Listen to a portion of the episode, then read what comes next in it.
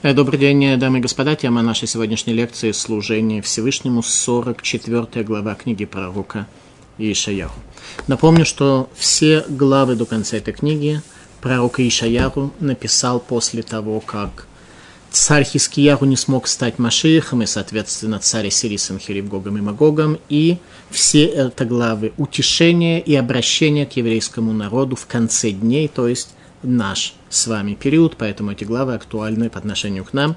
И в ближайших э, двух э, главах, как и во всех предыдущих, начиная с сороковой, мы убедились с вами и убедимся с вами в дальнейшем, насколько это действительно нас касается и насколько мы с вами можем многое увидеть и понять для себя, сориентироваться в своей жизни в тех внутренних параметрах, которые у нас существуют, для того, чтобы немножко легче читать ноты жизни. 44 глава книги про Ишаяху, служение Всевышнему. А ныне слушай, Яков, раб мой Израиль, которого избрал я. Так сказал Господь, создавший тебя и образовавший тебя, от утробы материнской, помогающий тебе. Это то, что нужно нам почувствовать, что Всевышний от утробы материнской нам помогает. То есть первая задача, о которой в данной главе говорит пророк Ишаяу, чтобы мы немножко попытались посмотреть сквозь туман и облачность, и увидеть руку Всевышнего, которая нам помогает. Если мы это ощутим, то вся жизнь пойдет существенно иначе и, безусловно, намного легче. «Не бойся, раб мой Яков, и ты, Ешерун, которого я избрал. Не бойся, раб мой Яков». Все комментаторы отмечают, что речь идет не о общем собирательном понятии Яков, то есть еврейский народ, а речь идет о нашем праце Якове, и о его страхе. То есть праотец Яков, когда увидел наше с вами время, он испугался. Он испугался за своих потомков, которые будут в период, самый тяжелый период конца идомского изгнания, в период конца идомского правления, когда мышление человека настолько исказится, что наш пратец Яков этого испугался. Как изливаю я воды на жаждущие и ручьины иссохшие. Это как раз объяснение того, что именно испугался Яков, увидев будущее. Он видел, что будет жаждущее и иссохшееся, но, но жаждущее, которое не понимает, что на самом деле нуждается во влаге, нуждается в дожде, нуждается в воде, в благословении – а иссохшее – это, в общем-то, достаточно понятно, когда люди далеки от счастья, все цели, которые они себе ставят, заведомо к счастью их не приводят. Что необходимо для того, чтобы спасти это поколение, образ которого увидел пратец Яков и испугался, сказано так. «И залью дух мой на семя твое и благословение мое на потомков твоих». Нам нужен дух Бога. Поэтому, когда в самом начале этой главы пророк говорит о руке Всевышнего, которую нужно увидеть и понять, что она помогает тебе даже в состоянии, когда ты ссохшийся, в состоянии, когда ты близок к, к понятию овощ, то тебе нужно немножко это почувствовать, и тогда вся эта динамика с благословением, с водами, она может у тебя начаться и возникнуть. И произрастут они посреди травы, как ивы при потоках вод – тогда уже начнется жизнь, э, что-то начнет э, цвести. Этот скажет Господин я. Тут четыре категории, как нам объяснят э, комментаторы. Четыре категории будет в еврейском народе, которые наконец поймут свою связь с Богом. Этот первая категория скажет Господин я, что я принадлежу Богу. И тот наречется именем Якова, а кто-то, кто был вообще за пределами границ, он наречется именем Якова, имя Якова коснется его наконец. А иной напишет рукой свой Господин, кто-то сделает некое действие, и прозовется именем Израиля, а кто-то получит имя Израиль. Ну, это достаточно очевидно, речь идет про неевреев, которые присоединятся к еврейскому завету, что они нарекутся, прозовутся именем Израиля. Так сказал Господь, царь Израиля, избавитель его. Всевышний называет себя избавителем, то есть это то, что произойдет э, в завершении домского изгнания. И во всяком случае мы должны понять, что мы нуждаемся ни в чем ином, как в избавлении. Избавление обычно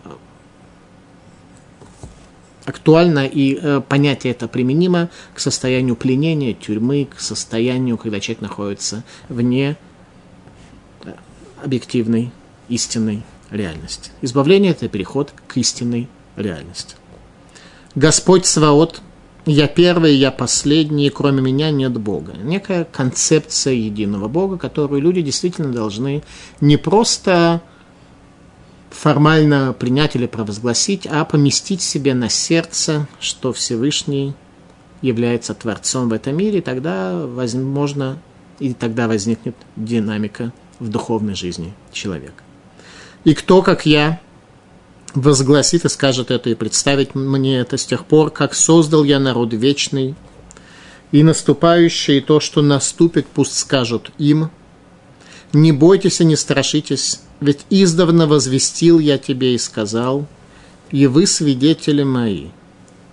Свидетелем может быть человек только когда он действительно видел произошедшее событие.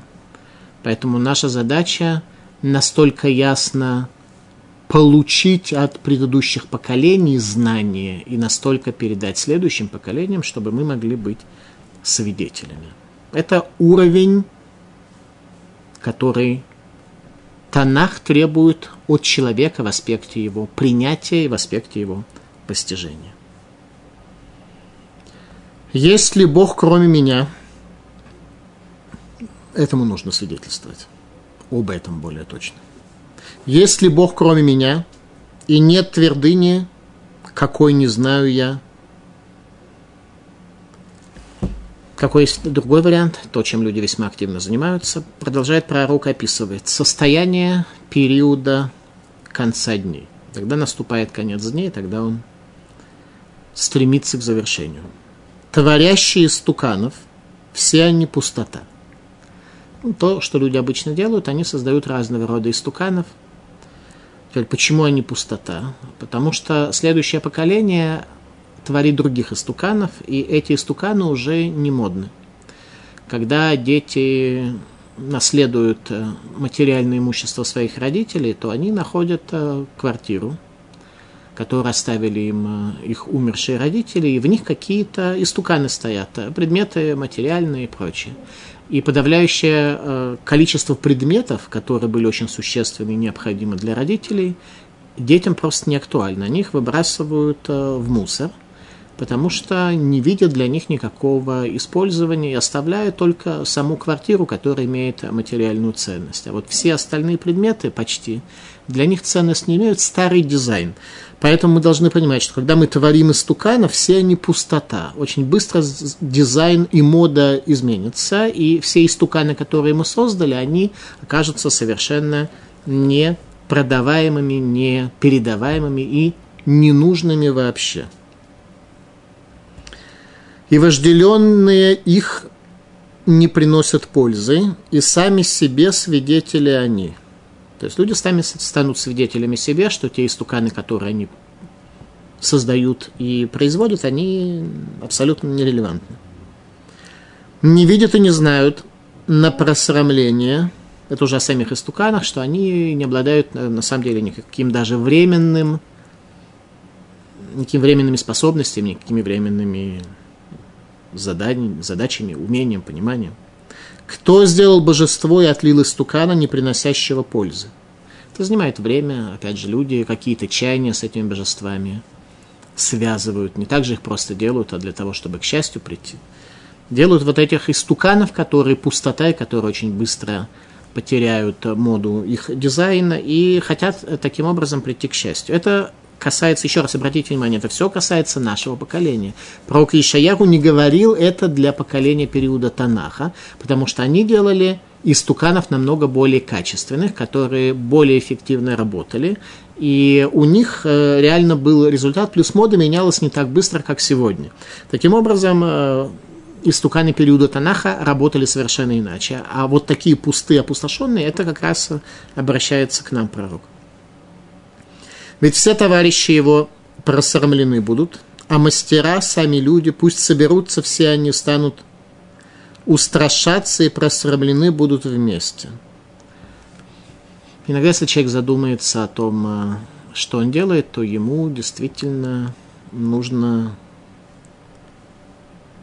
может быть, пересмотреть свой путь, может быть, то, чем он занимается, на самом деле не имеет э, смысла, и ему нужно признать это как факт, изменить направление своего пути и приобрести другую специальность.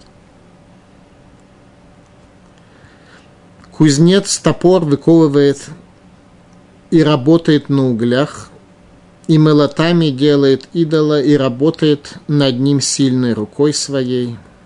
Голоден даже, голоден даже обессилен. Он очень много работает, кузнец, для того, чтобы изготовить э, идола. При этом он себе в чем-то отказывает, обессилен, во сне отказывает, голоден, нету времени поесть. Очень заняты. Люди очень заняты. Особенно сегодня все, все очень заняты и все очень активно что-то делают. И когда ты, э, положив руку по-дружески на плечо человека, спрашиваешь, скажи, дорогой, а что же ты все-таки делаешь? От чего ты так уж сильно занят? То возникает ощущение, что ты человека унизил и оскорбил э, до глубины души, потому что подавляющее большинство людей не может сказать, во всяком случае, другие, может быть, и могут, но самим себе вряд ли, что же они такого действительно великого сделали. Пророк описывает, что же да, они сделали. Плотник протягивает шнурок, отмечает его в скобочках дерева резцом отделывает его рубанком и циркулем отмечает, и делает его по образу человека, по красоте человека, чтобы сидеть дома. Не знаю, что точно означает, э, чтобы сидеть дома. Посмотрим, может быть, комментатор что-то скажет.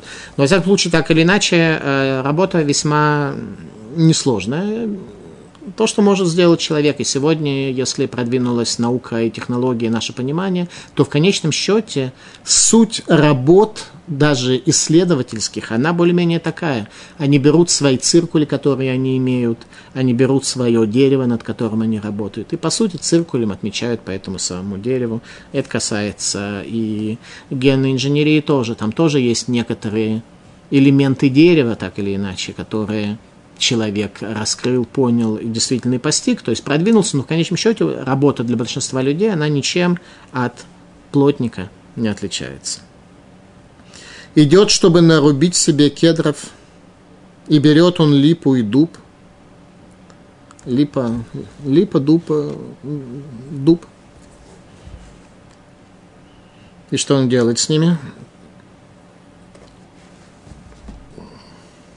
И выбирает лесные деревья, сажает сосну, а дождь взращивает ее. Когда дрова заканчиваются, нужно новые дрова образовать. Ну, сажают сосну. А дальше дождь, то есть соединение нижних миров и возвышенного мира, как мы дали с вами определение дождю, он взращивает ее. Бог, другими словами, взращивает это дерево, которое растет и изменяется. Как только человек его срубит для того, чтобы делать своих идолов и над ним работать, это дерево уже мертвое, оно покинуло понятие жизни, которое свойственно растениям.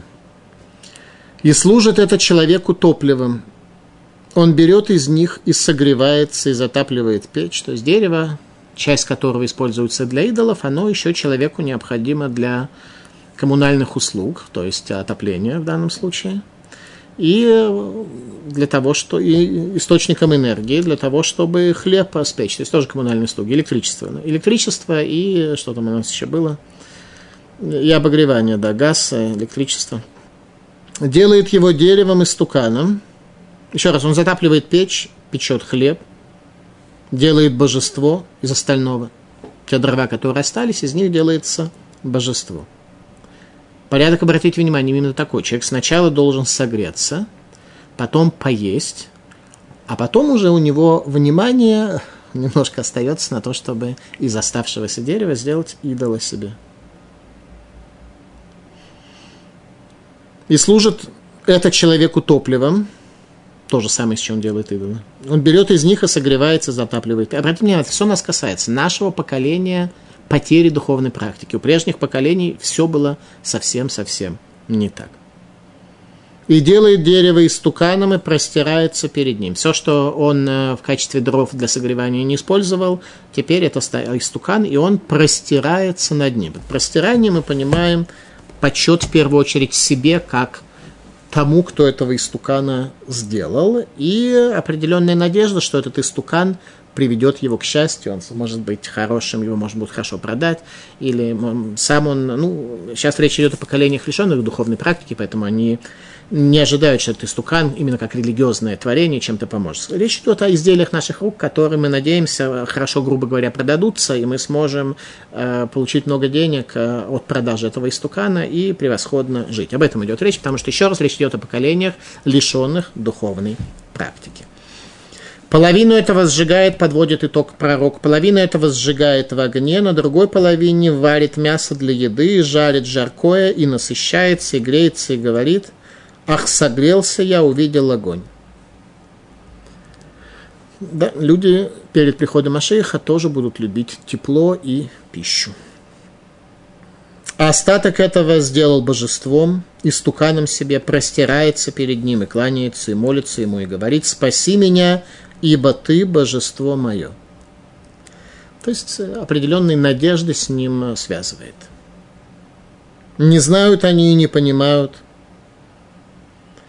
ибо замазанные, не видят глаза их и сердца их не разумеют. Замазанные, представьте, такие по миру ходят замазанные люди, которые составляют мнения обо всем, начиная от надлежащей погоды в Зимбабве и кончая тем, кто и как должен управлять э, Европой и Америка и прочее. Вот эти замазанные, которые не видят, глаза их и сердца их не разумеют, они обо всем имеют мнение. И не дай бог, если чье-то другое мнение будет противоречить твоему. Такое количество зла замазанные и зальют на этих оппонентов своего мнения, что ой-ой-ой.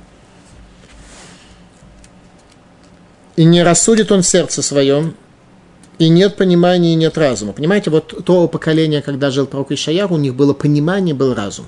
То есть не к ним он обращается, он к нам обращается. И не рассудит он сердце своем, и нет понимания, нет разума, чтобы сказать. Половину его я сжег в огне, и испек на углях его хлеб, и сжарил мясо и съел, а остаток его мерзостью сделаю, перед чурбаном прострусь. Не хватает у человека понять, что он делает мерзость. Что такое мерзость? Мерзость то эва. То эва э, мерзость, которая отторжена от э, жизненности, от жизни, от э, благословения, от Творца мира.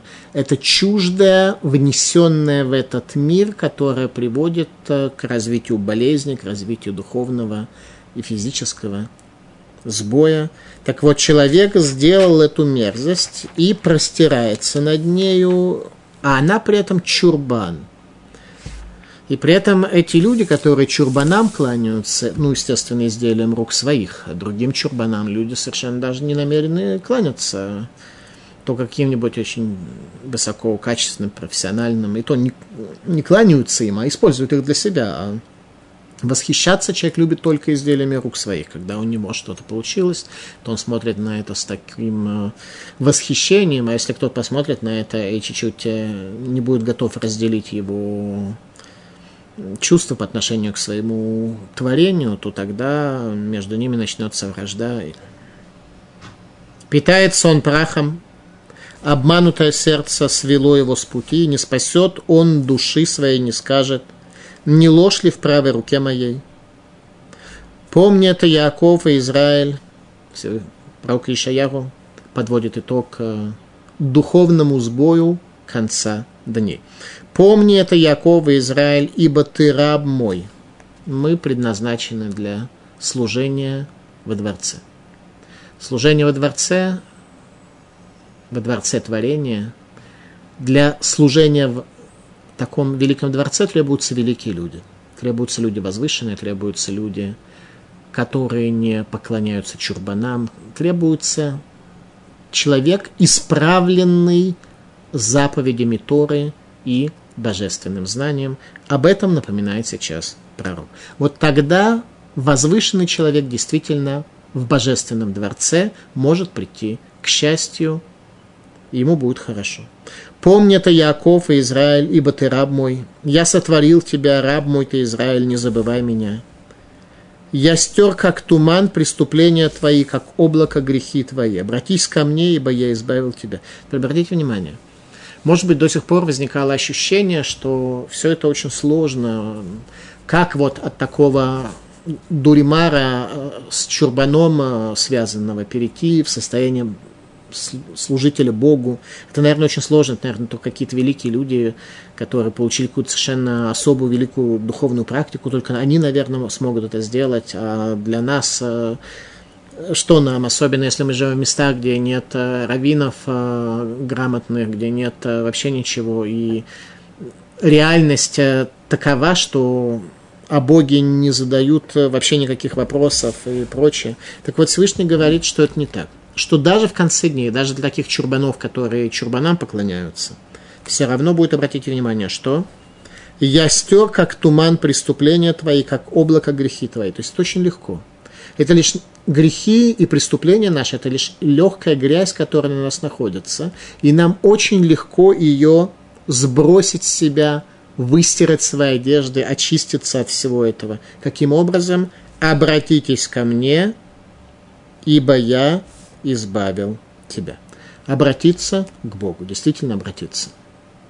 Обратиться эмоционально, обратиться интеллектуально. Действительно обратиться к Богу, а не только изменить образ жизни, а дальше остаться самим собой, только вместо одного чурбана, языческого или материального, приобрести какие-то другие формы занятости – но одинаковые архетипически, как и чурбан. В этом большая проблема многих религиозных евреев, которые отбросили чурбаны и взяли Тору заповедями, но ее взяли архетипически аналогично тому, как прежде чурбаны, чурбаны эти, они стругали и обрабатывали, жили с ними, находились с ними в связи. Это не совсем то. Поэтому пророк Ишаяху обращается к нам – призывая нас к духовной практике, к тому, что же на самом деле нам нужно сделать. Нам нужно обратиться к Богу, нам нужно изменить себя и стать э, не куском дерева, а хотя бы буратиной. Для этого требуется папа Карло, который будет нас очень э, качественно обрабатывать. Другими словами, нужен равин, который поможет нам достичь исправления. Что произойдет тогда? Пророк Ишаяху описывает, что произойдет в конце дней со всем народом, но в какой-то мере уже сейчас может произойти с каждым человеком. «Ликуйте небеса, ибо Господь сделал это». Тогда человек удостоится чуда. Если человек достоин чуда, он удостоится чуда, его судьба изменится. Восклицайте низины земли, это мы с вами. Если мы перестанем быть вот этими уродами, связанными с чурбанами, то мы сможем восклицать низины земли, разразитесь весельем горы, мы сможем тогда весельем разродиться. И не пустым весельем, а именно состоянием радости. Горы, лес и всякое дерево в нем, ибо избавил Господь Якова и в Израиле прославился – тогда Всевышний действительно избавит нас от этого духовного сбоя, в котором мы находимся, и в Израиле прославится, потому что тогда мы просто, видя каждый самого себя и других, людьми грядущего мира, людьми будущего, людьми истинной реальности, мы действительно сможем прославить Всевышнего, который привел нас к этому. Так сказал Господь, избавитель твой, здесь избавитель с большой буквы, потому что это как бы переносное имя Творца. Творец является избавителем по выведению нас из иллюзорной реальности создателей деревянных э, кумиров. Так сказал Господь, Избавитель твой и Творец твой. От утробы материнской я Господь, который создал все, распростер небеса, я один разослал землю сам. Всевышний сам создал этот мир, сам дал возможность существования злу. Это зло так фундаментально продвинулось, особенно к концу идомского изгнания, в котором мы находимся, что Всевышний э, говорит, что сегодня вам нужно ясно понять, что Тора с каждой ее заповедью, с каждой ее деталью, это то, что может вас привести именно к спасению, не к правильному образу жизни, не к тому, что Всевышний за это не накажет вас, если вы будете жить правильно, Речь идет исключительно о спасении, спасении, спасении от зла, спасении от гибели, спасении от ложной, иллюзорной реальности, в которой мы находимся. Я один разослал землю сам, расстраиваю знамения обманщиков и обнаруживаю безумие чародеев. Ну, как следствие, тогда кажется, что никакие обманщики и чародеи не смогут тебя победить. Они будут придумывать против тебя самые разные ухищрения, но все не будет работать. Всевышний поворачивает мудрецов вспять, и знание их делает глупостью. Это речь идет не о мудрецах Торы, а о тех мудрецах, в кавычках, которые встали против тебя. Всевышний осуществляет слово раба своего и совет посланников своих и исполняет, это уже речь идет о пророках, который говорит о Иерусалиме, он населен будет, и о городах Иудеи они построены будут, и развалины его восстановлю, который глубине говорит, иссохни реки твои иссушу, который говорит, корышу, пастырь мой, а всякое желание мое исполнит он, и повелевает сказать Иерусалиму, построен будет, и храму основан будешь. Здесь совершенно уникальное пророчество, мы, мы об этом будем говорить, особенно в следующей нашей лекции. Уникальное пророчество о том, что царь Кир через 52 года после разрушения Иерусалимского храма даст указание отстроить Иерусалим, отстроить Иерусалимский храм. Пророк Ишаяру произносит эту главу за 135 лет, просто легко по жизни, зная, сколько жил каждый царь, легко это восстановить. За 135 лет, может быть, чуть-чуть больше.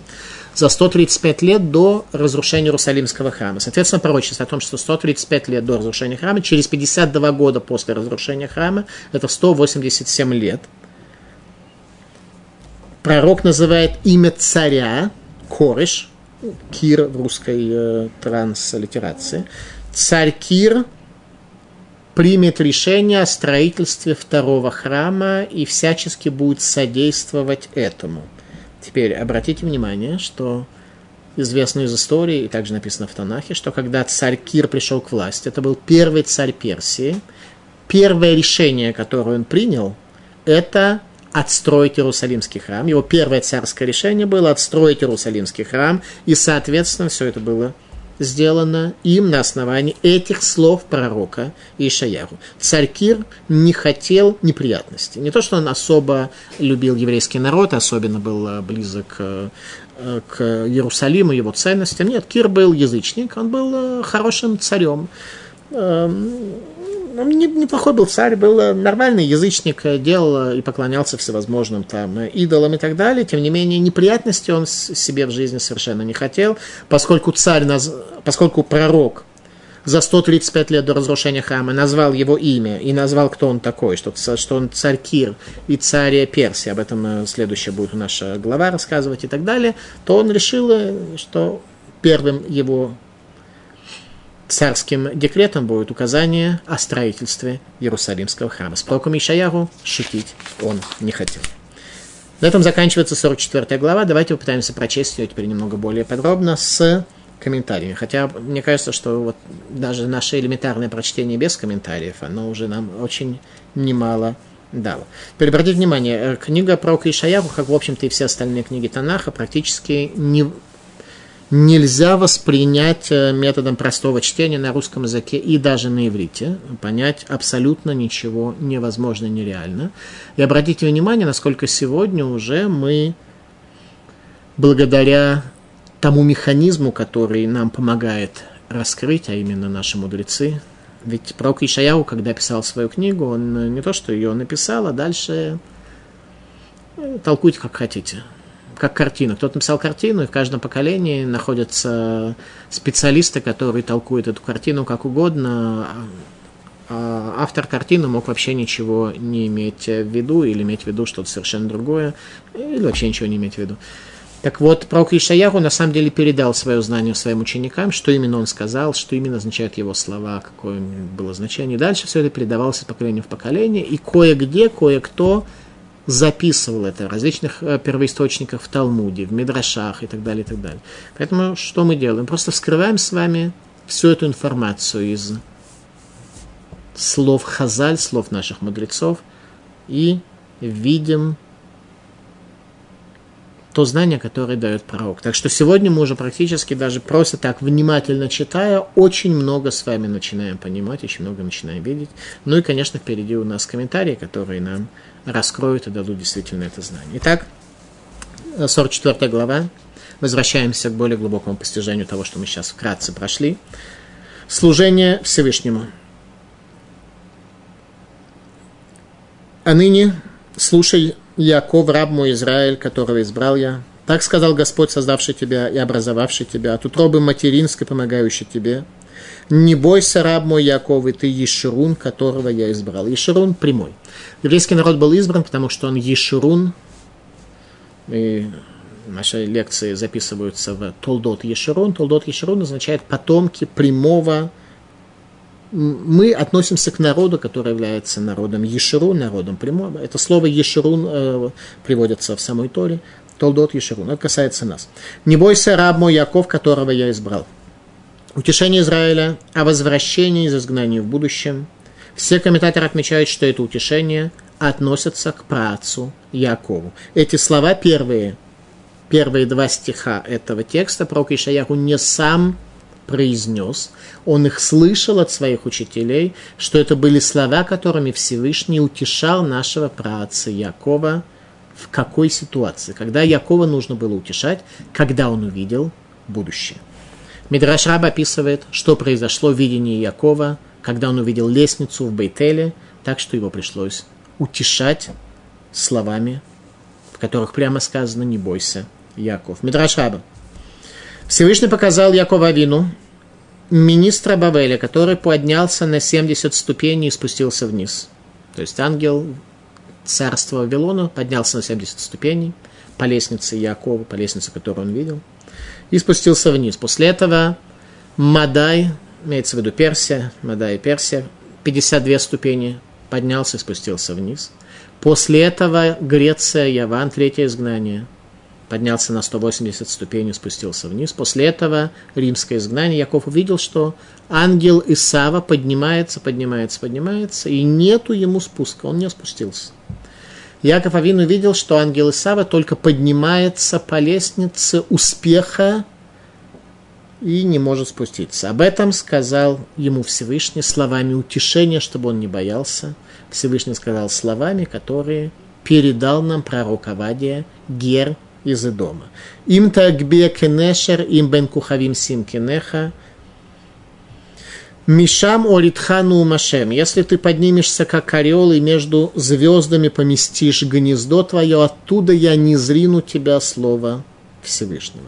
То есть египетское, э, идомское изгнание, в конце которого мы находимся сегодня – утешению нас в конце изгнания и помощи нам в конце изгнания посвящены все эти главы книги про Ишаяру до конца его книги. Все это нуждается особого утешения, потому что нету конца идомскому изгнанию. А суть идомского изгнания мы с вами определили очень просто. Это жизнь тремя началами. Э, желанием человека эго, своей славы – развлечений, э, страстей и, э, и э, кино Тавава Кавода, кино зависти. Зависть, страсти и стремление к славе – это три первоначала жизни человека в идомский период, и конца этому нет. Это дает мощнейшую динамику для экономического роста, поэтому конца этому нет и не будет. И ангел не спускается до тех пор, пока ангел Исава не поднимется и между звездами не поместит небо свое. И тогда Всевышний э, сказал, что оттуда я сам опущу вас. Сказано в книге Зогар. Вата альтиравди Яков. Некоторые любят э, ходить к всевозможным шарлатанам, псевдокаббалистам. Почти на каждой лекции я привожу книгу Зогар, которая не просто является какими-то неясными и непонятными словами, а то, что мы просто можем увидеть на основании понимания вот этого элемента, то есть в данном случае это книга про Ишаяху. Мы сможем немножко хоть в какой-то мере понять величие и значимость того, что сказано в книге Зор, как вот, например, здесь посмотрите. В книге Зор сказано следующее. «Вата альтирабди Яков». Зор объясняет, что означает тайное учение. Зор, тайное учение объясняет, что означают слова. «А ты не страшись, не бойся, раб мой Яков». Нум Рашем, лечение Бога. «Китха они, ибо я с тобой». «Лойш воглеха бараялма». Всевышний говорит, я не оставлю тебя в этом мире. Всевышний пообещал Якову, это и было его утешение. Какое было утешение? Зор говорит, что я не оставлю тебя в этом мире. Кигинени Машияха Мирахок, я буду спасать тебя издалека. Ведзараха Мерец Шавьям, и потомство твою спасу из земли пленения их. Обратите внимание, книга Зор была написана Раби Шимону Барюхаем тоже 2000 лет тому назад. Тогда только начинался римский галут, и домский галут, римское изгнание. И люди тогда еще были религиозные, тогда еще э, Мишна только составлялась. То есть, э, и уже тогда в тайном учении написано о том, что мы будем вдалеке в землях пленения нашего, и Всевышний будет спасать нас издалека. Что это означает? Это главное, что сказано в этой книге Зоар, в этом цитате, в этом высказывании, в этом изречении книги Зовар, Всевышний будет спасать нас издалека, то есть он нами будет восприниматься как находящийся далеко. Мы не сможем его понять, воспринять. Для нас он не будет э, близок, он будет далеко. Зор отмечает, что спасение коснется потомков Якова, находящихся далеко не только в географическом понимании сказано в книге Зор. Другое высказывание, другое изречение книги Зор. Рада Гудекти, вот что сказано. Альтеравди Яков, не бойся раб Яков, бегин ках, есертиха мишпат, венаке лойнакека. И поэтому я исправлю тебя судом, исправлю, оно же означает причиню тебе страдания по суду, но очищением не очищу тебя – как понять это высказывание, явно не, не одномерное. Всевышний, во-первых, первый, первый вывод, который мы из этого можем сделать, Всевышний не оставит грешника. Если грешник захочет оставить Бога и покинуть его, Всевышний его не оставит, и он поместит его на суд, где наказание будет его исправлять, но очищением человек не очистится – какой ситуации. Талмуд нам помогает понять, Талмуд Аркати Йома, в какой ситуации он не очистится. Венакелу и накей, и очищением не очистится. Рак и цад, минакеру лешавим, вейно минакела и нашавим. Всевышний очищает тех, кто возвращается к нему, но не очищает тех, кто к нему не возвращаются. Если мы вернемся, под возвращением здесь понимается не только еще раз отбрасывание старых чурбанов, которым мы поклонялись и их э, использовали для э, своей попытки прийти к счастью, и вместо чурбанов мы берем свиток Торы с заповедями Бога и смотрим на них, на Тору и на заповеди, так же, как до сих пор смотрели на чурбана, аналогично этому, архетипически аналогично этому, то тогда очищение слабо реально, потому что человек просто к Богу на самом деле не вернулся, он остался прежним идомитянином, который заменил модель чурбана. Из одного чурбана теперь пользуется другим. Продолжает пророк. Как изливаю я воды на жаждущее ручьи, на иссохшее, так и залью дух мой на семя твое и благословение мое на потомков твоих. Итак, Всевышний изливает воды на жаждущее, на иссохшее. Это образ человека, как мы с вами отметили в нашем вступлении к лекции – и залью воду жаждущим. Это образ человека конца идомского изгнания, когда Яков Авину боялся и нуждался в успокоении, в утешении Всевышнего. Раши. Кецак маем альцаме, как я и залью воду жаждущим, к моше они юцек маем альцаме, кенецак рухи альзареха. И как я возливаю воды жаждущим, также я и залью дух мой потомству твоему. У Всевышнего есть дух, который издалека, потому что мы Всевышнего держим далеко от нас, все-таки на нас может излиться. И произрастут они посреди травы, как ивы при потоках вод. Это благословение. Быть ивой возле потока вод лучше, чем пустынным деревом э, в томящейся от жары пустыне. Раши. Вецамху бебейна хацир. Оживление сохших сотворений божественными водами. Что они произрастут посреди колючек, посреди пустынных э, всевозможных там э, каких-то растений. Я не биолог, поэтому я не знаю, какие там есть пустыни э, растения, но такие пустынные. А именно бытох Амалек. Речь идет о еврейском народе, который живет среди Амалека в Европе. Аль-Едей Герим Шейтасфо Алыгем. Каким образом им жизненность это будет добавлена и придет.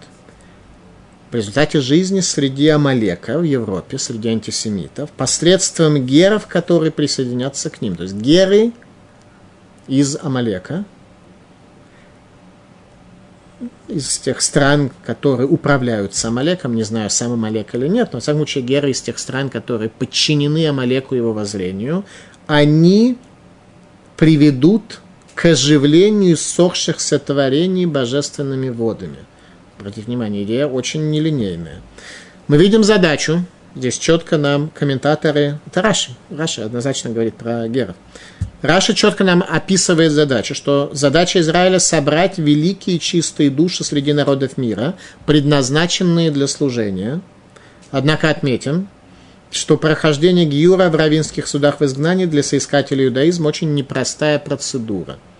Причина заключается в том, что среди травы полевой немало сорняков и губительных растений, и не о их присоединении – к народу Израиля, говорил пророк Ишаяру.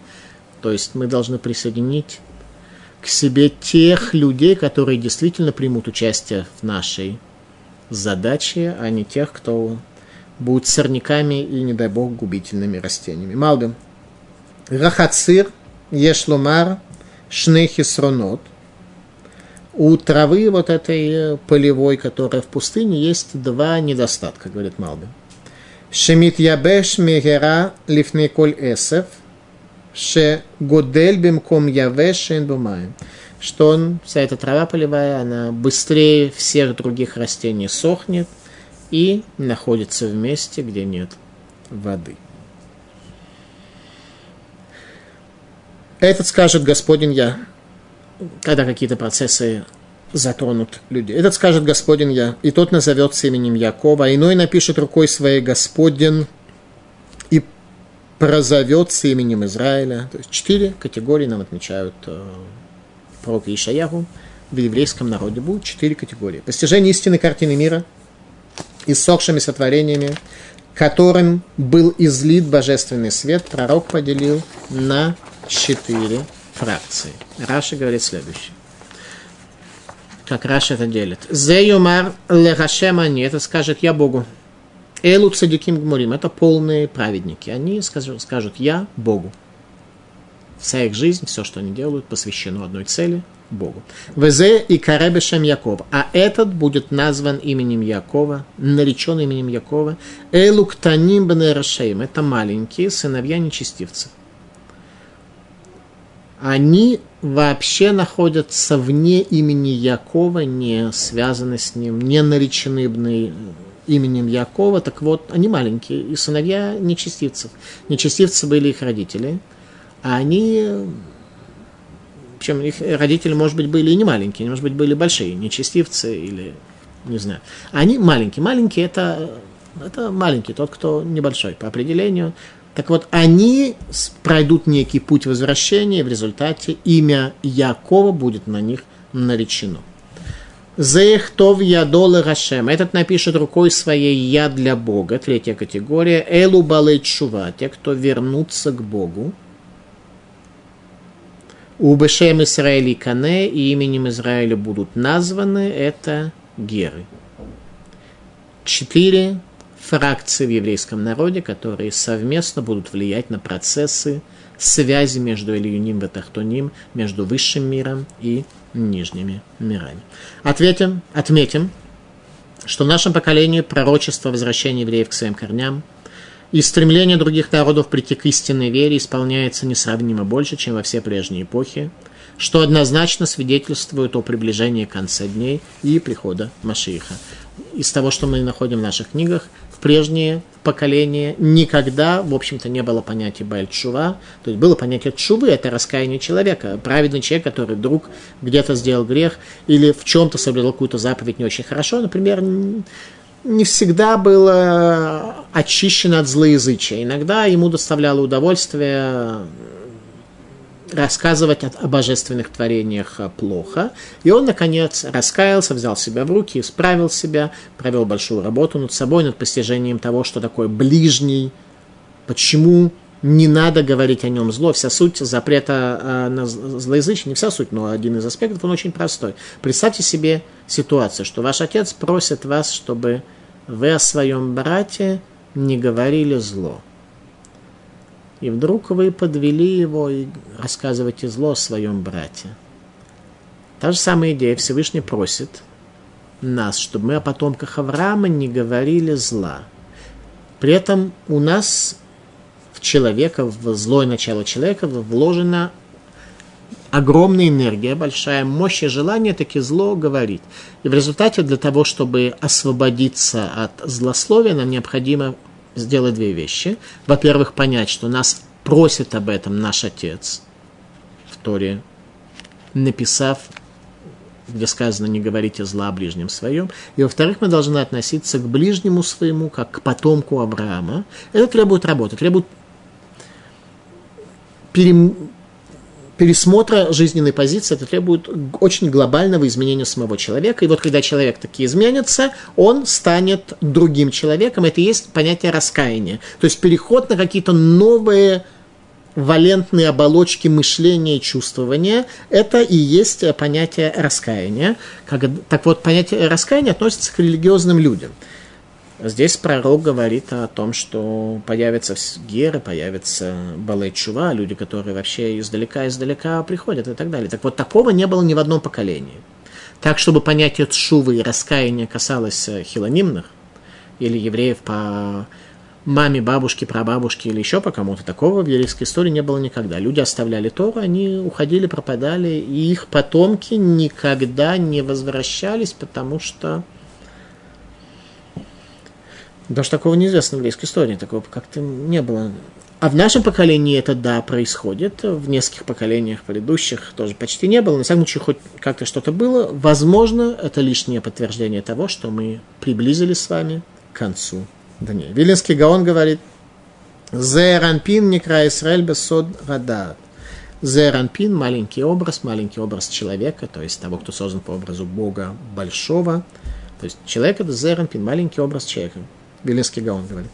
Он так назван по тайне своего знания. Тайна знания, знание то, что связано с самой сутью человека, не какая-то информация внешняя, которая человеку несущественна, а то, что связано с я, самой сутью человека, это тайна знания. В этом проявляется в первую очередь зеранпин, малый образ, точнее большой образ малого человека на земле. Сказано в книге Зоар, «Коль хад минхон Ахид вейт кашер малка кадиша и лоя. Каждый из них, из этих четырех фракций, Ахид объединен и связан с царем возвышенным на земле. То есть это изменение возможно только на базе, на основе связи между Богом и человеком. Так сказал Господь, царь Израиля, избавитель его, Господь Саваот. Я первый, я последний, кроме меня нет Бога. Я первый, я последний, мир сотворенный. Это то, что люди тоже должны будут понять. Без э, постижения того, что мир сотворенный, э, говорить о переходе на какую-то более высокую оболочку религиозного ощущения, религиозной практики невозможно. Главное испытание, стоящее перед человеком, постижение единства в творении и божественного проведения. В этом и состоит главная задача человека на земле. Почувствовать себя божественным творением. Сказали мудрецы, что грех может совершить только тот человек, сердце которого пусто от мудрости. Только сердце человека, только если сердце человека пусто от мудрости, он может совершить грех. Батеми Драшот. Я первый, я последний. Всевышний был царем мироздания, пока его царство не украли люди. Нимрода, Ахава, Навуходнецер, Александр, Тит. Но в конце дней царство в мире вернется к Богу. В доме учения Мусара в Кельме говорили следующее, что Рамбам приводит точку зрения Аристотеля, что Всевышний создал мир из тончайшей первоматерии, которую греки называли июли, четыре элемента первоматерии. Так э, греки смотрели на мир и говорили о его сотворенности. В доме учения в Кельме царство Бога в мире его связь с творением определяли иначе. Речение Бога реализовалось в творении. То есть мир был создан из речения Бога. Не то, что было некое речение, оно что-то сказало, и что-то в другом месте исполнило это речение и реализовалось и создалось. Нет. Мир был создан из самого речения Бога. Это речение до сих пор поддерживает этот мир, дает ему существование. Соответственно, мы, если мы поступаем хорошо, то мы влияем на это речение положительно. Если мы, не дай Бог, совершаем грех, то мы на это божественное речение просто подвергаем его осквернению. В этом суть заповеди и нашей ответственности. И кто, как я, возгласит и скажет это и представит мне это. С тех пор, как создал я народ вечный, наступающий то, что наступит, пусть скажут им. Не бойтесь и не страшитесь, ведь издавна возвестил я тебе и сказал, и вы свидетели мои. Если Бог, кроме меня, и не отвердит твердыни, которой не знаю я. Вы свидетели мои. Наше знание должно быть ясным, как у, свидетель, как у свидетеля – свидетельство не принимается, если человек говорит э, нечетко, неясно. Наше знание в первую очередь должно быть ясным. Первое требование к свидетельским показаниям. Раши. Ватем эдай, и вы свидетели мои. Шафахти лахем, шапатахти лахем шеверакиим, велораитам кольтмуна. Я открыл вам семь небосводов – во время Синайского откровения, показал вам суть мироздания, показал вам тайну мироздания, семь последовательных э, пелен, которыми нижний мир отделен от верхнего мира. Я удалил и раскрыл перед вами истинное мироздание. Велорейтом кольтмунай. Не видели вы там никакой картины, то есть вы не видели там никаких элементов чуда, лишь косвенным и внешним образом подтверждающим руку Всевышнего. Вы видели саму суть, саму руку, а не видели никакой картины. Как было при исходе из Египта, когда были всякие казни, и э, в всех этих казнях были задействованы только элементы нижнего мира. Вы не видели никакой картины нижнего мира, когда семь небосводов раскрылись перед вами, вы там увидели высшую божественную реальность, поэтому Синайское откровение так и называется Синайское откровение. Открылось, там произошло некое изменение, человек увидел. Вот этому мы должны быть свидетелями, можем быть свидетелями, если хорошо этому научимся первым. Ялкут Шимони. Ватем и дай, Таня Раби Шимон бен Юхай, и матем и дай, они эль. Сказал Раби Шимон бар Юхай, что если вы свидетели, то я являюсь для вас Богом.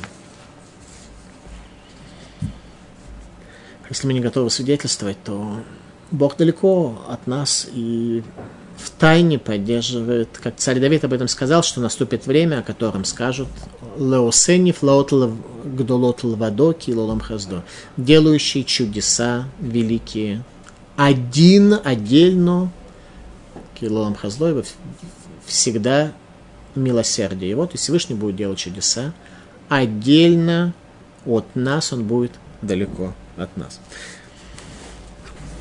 Теперь о духовной практике конца дней наши с вами.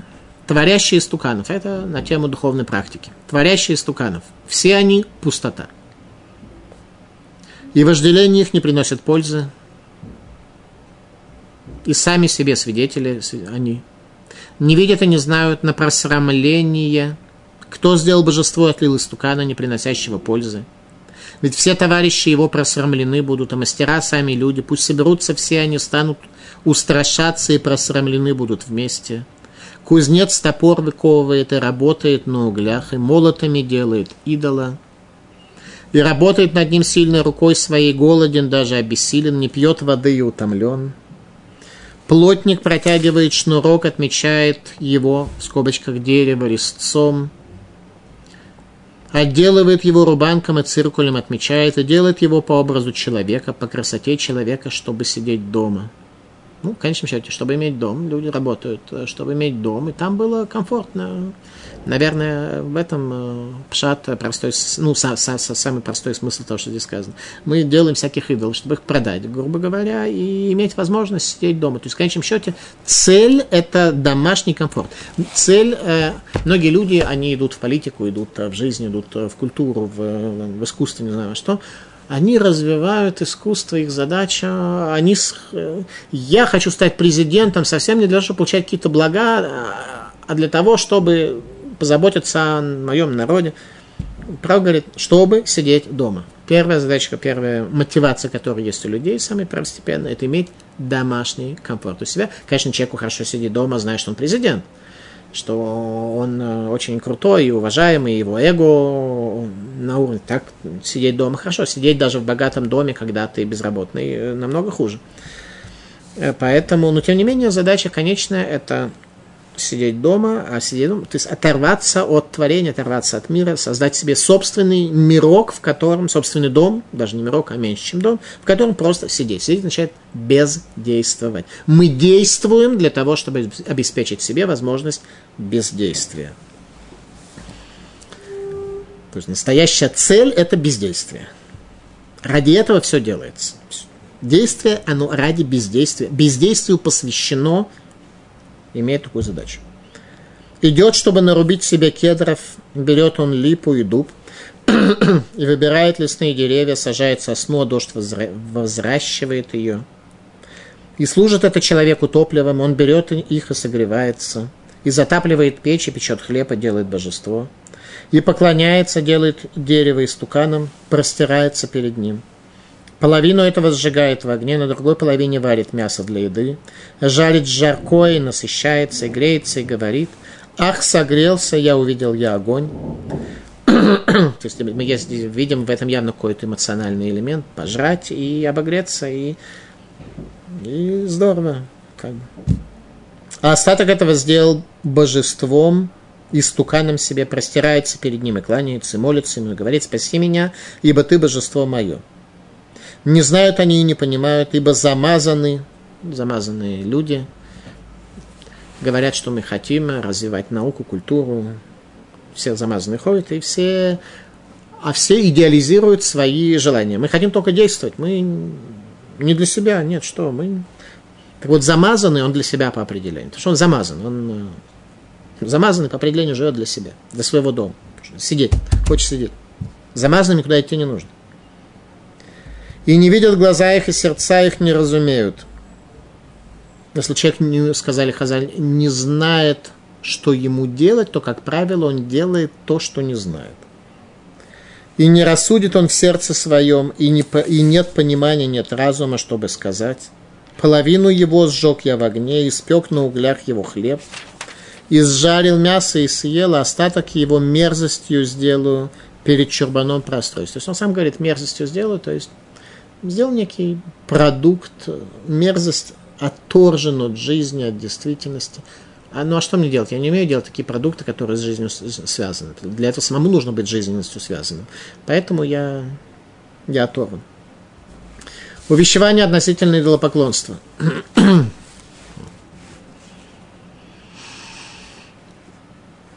Книга пророка Ишаяху актуально во все времена, в чем мы непосредственно убеждаемся при изучении каждой главы.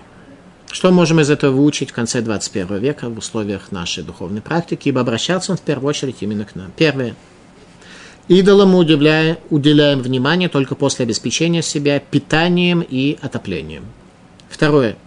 Не все виды идолопоклонства пропали из этого мира. Один вид остался и называется Бааль-Пеор.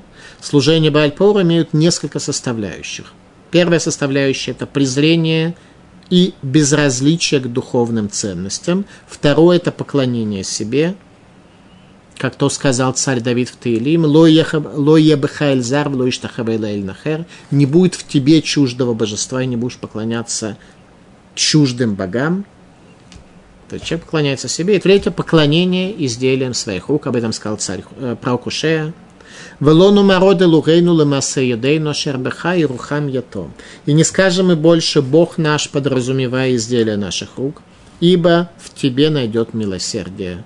Ятом сирота. Сироте необходимо милосердие, внимание отца, а не деревянный стукан, изделия своих рук. Иначе он так и остается сиротой, создающий истуканов. В доме учения в Кельме говорили – что единственную милость, которую человек может оказать царскому сыну, потерявшемуся в этом мире, это вернуть его в царский дворец. Именно это то, что делает пророк Ишаяру. Он пытается вернуть нас в царский дворец, говоря, что мы выглядеть будем совершенно иначе, и преобразится все мироздание. Ликуйте небеса, ибо Господь сделал это. И несложно нам преобразиться – как только мы захотим сбросить с себя всю эту загрязненность, замаз, замазку, которой мы замазаны, говорит Всевышний, я приму ваше, вашу чуву, ваше раскаяние, и я стер, как туман преступления твои, как облако грехи твои, и тогда ликовать будет вся земля. Ликуйте небеса, ибо Господь сделал это. Так сказал Господь, Избавитель твой, Творец твой, Всевышний, который говорит Иерусалиму, Он населен будет, он отстроен будет. Всевышний лишь стремится к тому, чтобы мы исправлялись, чтобы мы изменили свою судьбу, чтобы перестали мы строить и создавать оторванных от жизни чурбанов и, наконец, попытались прийти к Всевышнему, чтобы не было обманутым сердце наше. Тема нашей лекции – служение Всевышнему – 44 глава книги пророка Ишаяру, увещевание пророком Ишаяру человека конца дней, лишенного духовной практики. Спасибо за внимание.